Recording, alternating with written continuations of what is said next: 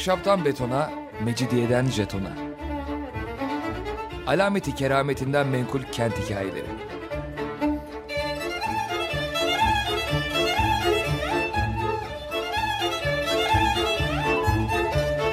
Hazırlayan ve sunan Pınar Erkan.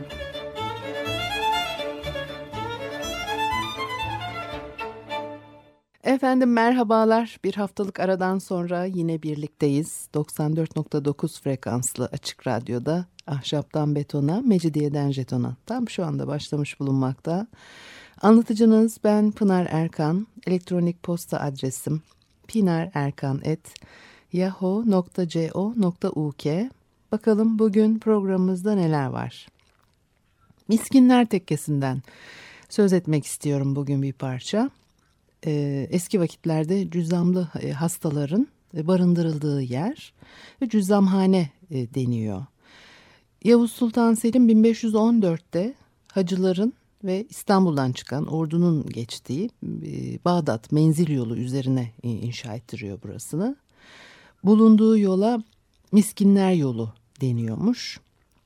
1927 yılına kadar da bina ayakta. Sonra İstanbul'un meşhur yangınlarından birinde kül oluyor. Bu konuda da tevatürler var. Bugün yani farklı zaman tarihler var.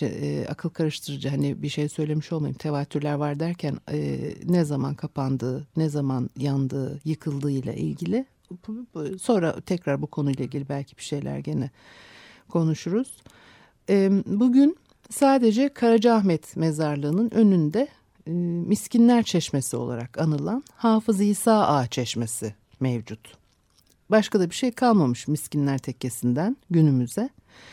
Çeşmenin dışında yeşile boyanmış iki mezar taşı da duruyor yerinde. Birine Latin harfleriyle Miskin dede diye sonradan yazmışlar. Yavuz Sultan Selim 1514'te İran seferine çıkarken Miskin dedeyi de yanına alıyor. Asıl adını bilmiyoruz. 20 ve 23 Nisan günleri arasında Üsküdar'da kalıyor padişah yola çıkarken. Bu sırada dedenin isteği üzerine ona bu dergahı yaptırmışlar.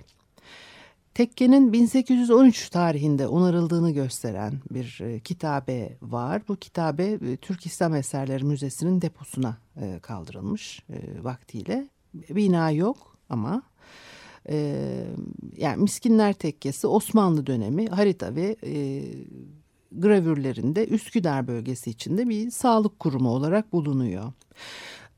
Ayvansaray Hafız Hüseyin Efendi'nin aktardığına göre bu miskin tabiri fakir demek olmayıp belki bir illeti mahsusa olup bir soy gibi bir sınıf kimselerde vuku buluyordu. Her kimde zuhur ederse bunlara gidildiği zaman o illetten bir nişane zuhur etmiş ise yanlarına alırlar ve illa başka kimseyi içeriye dahil etmezler. Gerek erkek gerek kadın cümlesi miskin olmak şarttır. Sadakaları eksik değildir. Yine kendilerinden bir şeyhleri ve kendilerine mahsus ayinleri olup eşleri ve evlatları cümle o mahaldedir diyor. Tekke burada tesadüfen kurulmuş değil. Halkın sadakalarıyla yaşamlarını sürdürmeleri için o devrin en işlek yolu tercih edilmiş. Yolculuğa çıkanlar veya dönenler mutlaka bu yoldan geçiyorlar ve sadaka taşlarını gönüllerinden kopanı bırakıyorlar. Miskinhanenin kapısı önünde yol kenarında bulunan üstü oyuk taşlar yerleştirmişler vaktiyle. 1 metre yüksekliğinde sütunlar bunlar ve mezar taşlarına benziyorlar aynı zamanda. 8 adet sadaka taşı. Caddeden geçen yolculardan sadaka vermek isteyenler taşın çukuruna para bırakıyorlar ve miskinhanede bulunan gözcü dede para bırakıldığını haber verdiğinde miskinler hep birazdan para verenlere dua ediyorlarmış. Tekke yöneticisine şeyh diyorlar. Toplanan paraları aralarında paylaştırıyor şeyh. Enver Naci ise sadaka verilişini şöyle anlatır. Tekkenin cümle kapısı önünde üstü oyuk, yarım adam boyu kadar uzunlukta 10-15 kadar taş sütun vardı. Gelen geçen bu oyuklara sadaka bırakırdı. Para taşın çukuruna düşer düşmez içeriden bunu gören bir miskinin işareti üzerine Yine pencerelerinden uzanan miskinler hep birden amine başlarlardı. Toplanan paralar bir sandıkta biriktirilir ve haftadan haftaya açılarak miskinler arasında paylaştırılırdı. O zamanlar Üsküdar gayet küçük bir yerleşim alanı. Sınırları henüz İcadiye, Tunusbağ, Çiçekçi, Selimiye ile sınırlı. Dolayısıyla tekke böyle şehirden uzakta konumlandırılmış. Daha önce Beyoğlu Pera bölgesinden söz ederken de 19. yüzyıla gelene kadar Pera bağları denen bölgenin yine böyle bir hastalıktan ve yangından, salgın hastalıktan kaçanlar için bir tür tecrit bölgesi olarak da kullanıldığını söylemiştim. İşte böyle şehir dışında bu tür işler oluyor. Cüzzam kötü bir hastalık tabii. Türkan Saylan hocamızı bu vesileyle analım. Cüzzam veya lepra ile ilgili araştırmaları 1970'lerde başladı. Lepra hastanesini kurdu. Tabii onun yaptığı sayısız çalışmalardan sadece bir tanesiydi ama en önemlilerinden biriydi. Lepra veya cüzzam bir enfeksiyon hastalığı. Hastalığa neden olan lepra basili 1870'lerde bulunmuş. Yani insanlık tarihi kadar eski bir hastalık aslında. Hastalığın ilk kez ne zaman ortaya çıktığını bilmek mümkün değil. Fakat tanısıyla ilgili ilk yazılı kayıtlar milattan önce 600'lü yıllara gidiyor.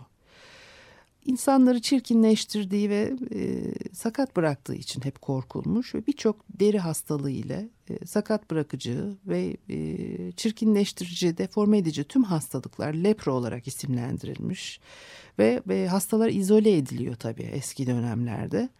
Bazı kaynaklar lepranın Avrupa'ya Hindistan'dan Büyük İskender'in ordusunun askerleriyle, bazıları da Roma askerleri tarafından taşındığını söylüyor. Haçlı seferleri sırasında daha çok ortaya çıkıyor. Hastalık yaygınlaşmaya başladıkça cüzzamlılar adeta lanetlenmiş kimseler olarak kabul edilip toplumdan dışlanıyorlar. Miskinler tekkesi gibi oluşumların da şehirden uzakta olmasının tabii nedeni bu. Bugün artık özel koşullar dışında hastalar izole edilmiyor. Sadece hijyen koşulları içinde tedavilerini görüyorlar. Bunu da Türkiye'de Türkan Saylan'a borçluyuz. Onun yaptığı yıllarca süren çalışma, araştırma ve verilen emeklerle çok ciddi mesafe kat edilmiştir. Selçuklular gibi Osmanlılar da cüzzam hastalığının bulaşıcı olduğunu düşünüyorlar. Herkes gibi böyle düşünüyorlar. İkinci Beyazıt'ın cüzzamlıları şehirden süreler, şehirde komayalar hükmü. Bu 1500'lü yıllar ve Kanuni dönemine ait cüzzam taifesini yasak edip ilden süreler hükmü, bu da 1560'lar cüzzam hastalarının halk arasına karışmasını yasaklıyor. Kabili ilaç değildir deniyor, yani tedavisi olmadığı ve açık yaralar oluşuyor ciltte. Bunların insanlar tarafından korkutucu ve rahatsız edici bulunması gibi sebepler. İşte bunlar hep sebep oluyor tabii. Miskin tabiri aciz, zavallı, yoksul, tepkisiz, hareketsiz anlamlarına da geldiği için hastalığın getirdiği koşullar sebebiyle de uygun bir tanımlama olarak değerlendirilmiş o yıllarda. Bazı yazarlara göre bu adlandırma bir bakıma Türk toplumunun nezaketini gösteriyormuş. Cüzzamhane yerine tekke adının verilmesinde hastaların gururunu incitmemek gibi bir amacın olduğu yorumu yapılıyor. Yaşam biçimleri de durgun ve sakin. Genellikle tarikat pirinin türbesi yanında bulunan ve insanların müstakil bir grup olarak yaşadıkları tekkelere ve tekke, zaviye ve dergah gibi adlarla anılıyor ve topluma karışmıyorlar. Tekke sakinleri gibi münzevi bir ömür sürüyorlar ister istemez. Süheyl Ünver ise halkın merhametini uyandırmak için buraya tekke dendiğini söyler. Halkın verdiği sadakalar cüzzamlıların önemli bir geçim kaynağı çünkü. Enver Naci de bir şeyler söylüyor bu konuda. Halk çaresiz dertleri için tıpkı tekke mensuplarından medet umduğu gibi miskinler tekkesi sakinlerinden de medet umuyormuş.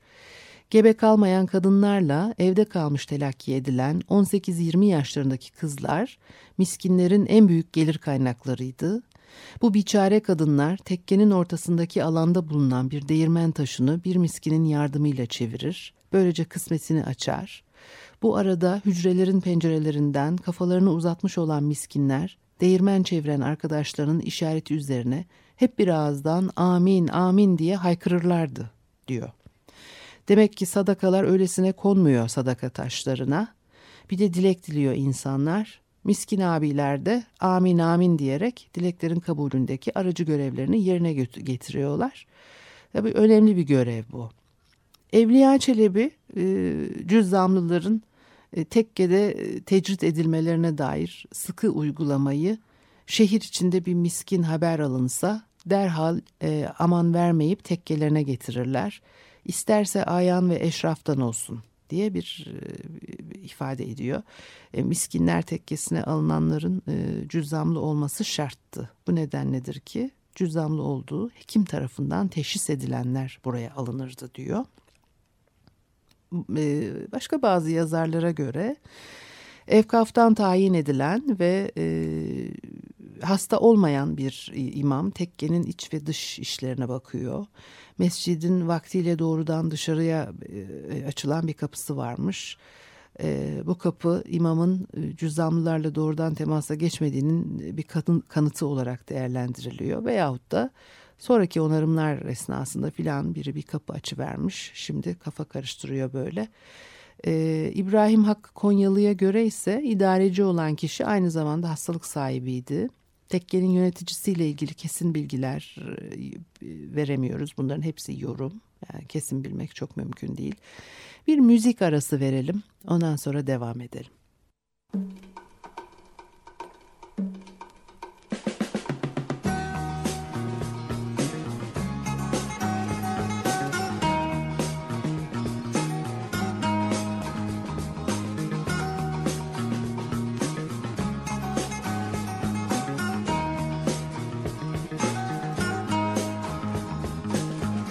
Adımız miskindir bize.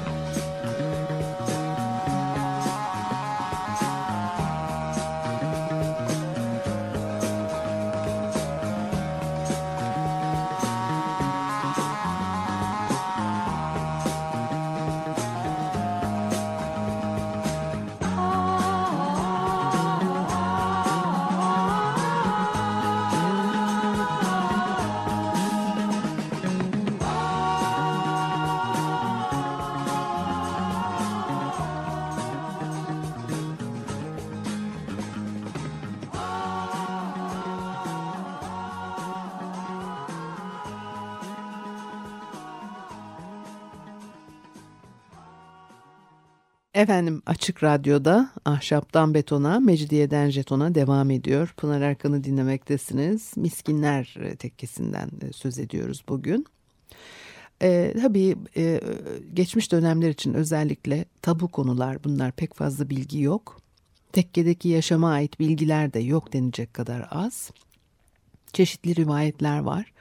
Hastalar kimseyle görüştürülmüyormuş. Sadece kapı önüne çıkabiliyorlar.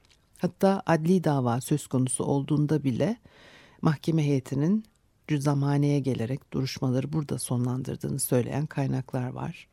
Kimseyle görüştürülmeyen insanların ne kadar adli davası olabilir? Onu da bilemedim şimdi ben. Gelir sağlama imkanı olmadığından vergiden de muaflar. Mesela Üsküdar Miskinler Tekkesi'nde ikamet eden Karaköhneoğlu Mehmet dede 1857 tarihinde yazdırdığı bir arzu halde kendisinden vergi talep edilip memleketindeki eşyasının alındığından şikayetleniyor. Ben cüzamlıyım halbuki vergiden muafım diyor. Kendisi müptela olduğu illeti sariyesine mebni el haletü hazihi Üsküdar Miskinler Tekkesi'nde ikamet etmekte olduğu ve vergi alınır nesnesi olmadığı halde geçen 68 ve 69'larına mahsuben 200 kuruş vergi talebiyle memleketi olan Sarımsak Divanı'nda kain hanesinden meblağ mezburun istifağı için şu kadar miktarda bir adet kazgan ve zahire anbarı ve buna mümasil 500 kuruşluk eşyası telef edilmiş ve bu keyfiyet tarafına gadri müeddi görünmüş olduğundan filan diye devam ediyor. Hatalar yaptım okurken, biliyorum. İtiraz etmek de mümkün. Ailesi olan cüzzamlılar, çoluk çocuğu hep beraber burada kalıyorlar. Öldükleri zaman da tekkenin arkasındaki mezarlığa gömülüyorlarmış. Çocuğu yoksa malı devlete kalıyor. Zaten o herkes için geçerli. Fakat merhumun veya merhumenin cüzamlı olduğunun belirtildiği bir mezar taşına bugüne kadar rastlanmamış. Belki bunu da anlaşılabilir sebeplerle yapıyorlar. Ya mimlenmesin mezar taşı orada bir şey oluşmasın diye. Miskinler Tekkesi'nin son dönemindeki yaşantısını yine Enver Naci şöyle aktarıyor. Karacaahmet'e gelen bir cüzzamlı çoluk çocuğunu da yanında getirir. Hep beraber senelerce bu mezarlık sınırının içinde kalırlardı. Buraya bekar kadın veya erkek gayet az gelirdi ve bu yalnızlar asıl hücrelerin bulunduğu daireye alınmazlar. Cümle kapısı ile büyük daire arasındaki boşlukta yapılmış olan odalara yerleştirilirlerdi. Bu iki kapı arasında her gün bir bekar nöbet bekler. Akşam namazı okunur okunmaz kapıları kapatırdı. Tekke pek kalabalık değildi. Yalnız bu 33 odadan hemen hiç boş kalan yoktu. Hastalar en çoğaldığı zamanlarda 70-80'i bulmuştur. Tekkenin tenhalaştığı 1904-1905 yıllarındaki kayıtlarda 16 kişiye düştükleri görülmektedir. Yalnız bu azalmanın sebebi harp sıralarında efkafın tekkeye bakamayışıdır. Son zamanlarda gelen miskinlerin çoğu asitaneli ve tosyalıydı. Buraya gelen hastalara miskin derlerdi. Gerçekten bu hastalar ağır hareket etmekle ün salmışlardır. Ama bu ağırlık hissinin kökü uzvidir, bedenden gelir.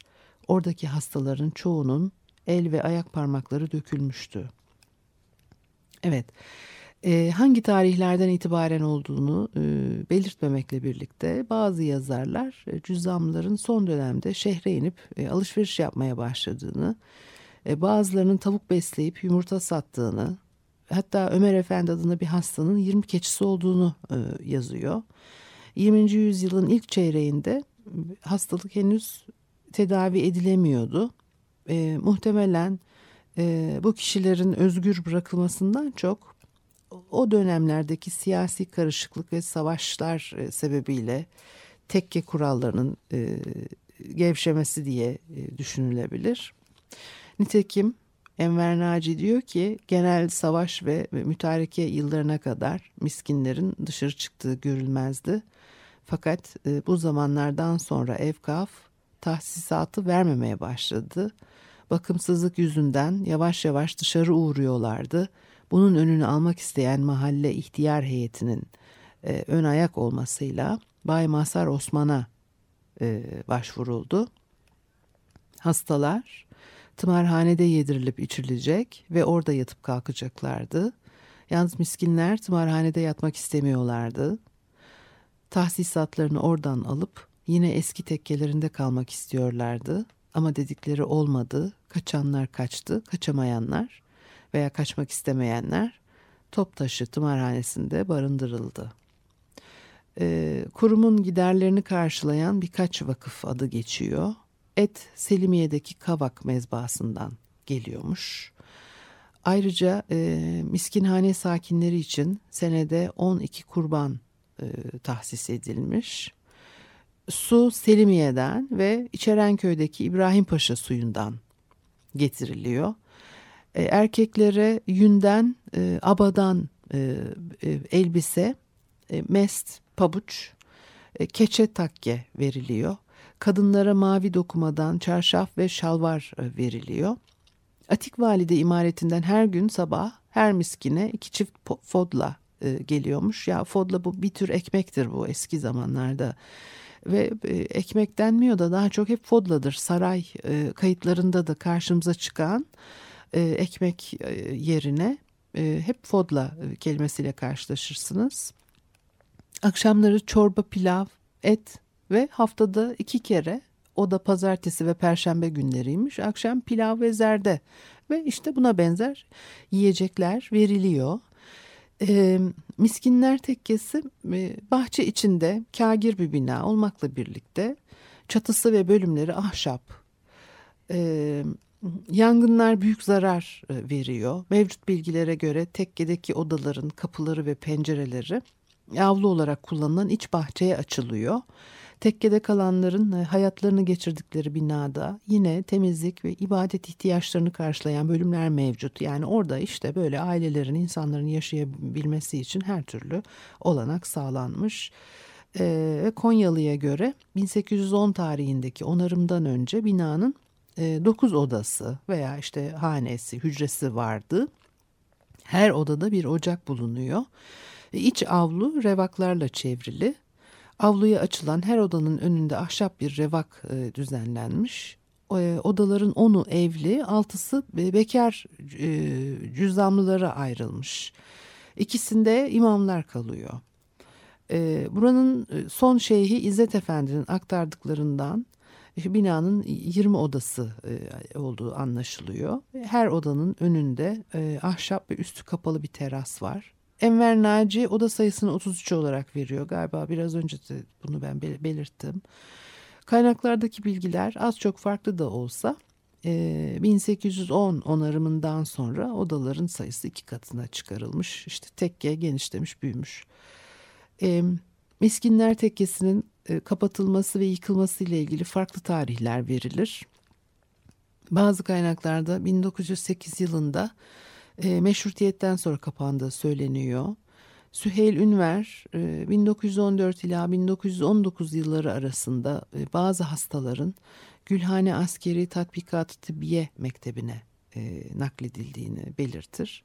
Bu tarihlerde hastanede doktorların hastalar üzerinde araştırmalar yaptığını, ancak 1923 yılına kadar cüzamhanenin faal olduğunu, bu tarihten sonra bakımsızlıktan kapandığını söylüyor. Başka türlü bilgiler de var. 1938 yılında veya biraz öncesinde bir yangınla duvarların yıkılıp minaresinin çöktüğünü aktaranlar var. Böyle bir 10 yıllık süre içerisinde 1927, 28 ila 1938 yılları arasında işte çok net değil bazı şeyler. Enver Naci'ye göre tahsisatı da verilmeyen cüzdanların halkın arasına karışmasını engellemek için yani mahalle ihtiyar heyeti Atik Valide'ye nakledilmelerini istese de miskinlerin çoğu tekkeyi terk etmiyor. Belki de Enver Naci'nin anlattığına göre 1928 tarihinde tekkenin yıktırılması cüzdanların alışageldikleri mekanlarını terk etmelerini sağlamak içindi. Tekke miskinsiz kalınca işte kurşunları gidiyor, muslukları gittikçe azalmaya başlıyor falan. İşte orasından burasından demek ki çalıyorlar, tırtıklıyorlar bir şeyleri. Yapı yavaş yavaş çıplaklaşıyor. Bunun önünü almak veya kökten hareket etmek amacıyla Efkaf tekkeyi Dervişağ isminde bir yıkıcıya 1500 liraya satmış. 1935'te tekkenin yıkık duvarları Karacaahmet Mezarlığı'nın ortasında Kadıköy'e giden toprak yolun kenarında görülür. Yalnız cümle kapısının önünde ve tam yol üzerinde bulunan çeşmeye dokunulmamış. Ayrıca İbrahim Hakkı Konyalı 1970 ila 1973 yılları arasında Boğaz Köprüsü ve çevre yolları açılırken de Miskinler Tekkesi'nin son kalıntılarının yok olduğunu anlatmıştır. Ve bütün bilgileri de genel olarak Miskinler Tekkesi ile ilgili yapılmış bir araştırmadan, bilimsel araştırmadan derlediğimi de söyleyeyim. Evet, bugünlük de bu kadarmış. Haftaya görüşene kadar hoşçakalınız.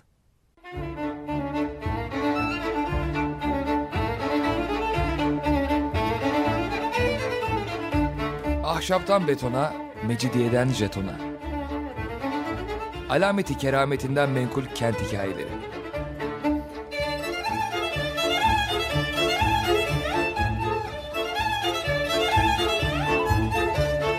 Hazırlayan ve sunan Pınar Erkan.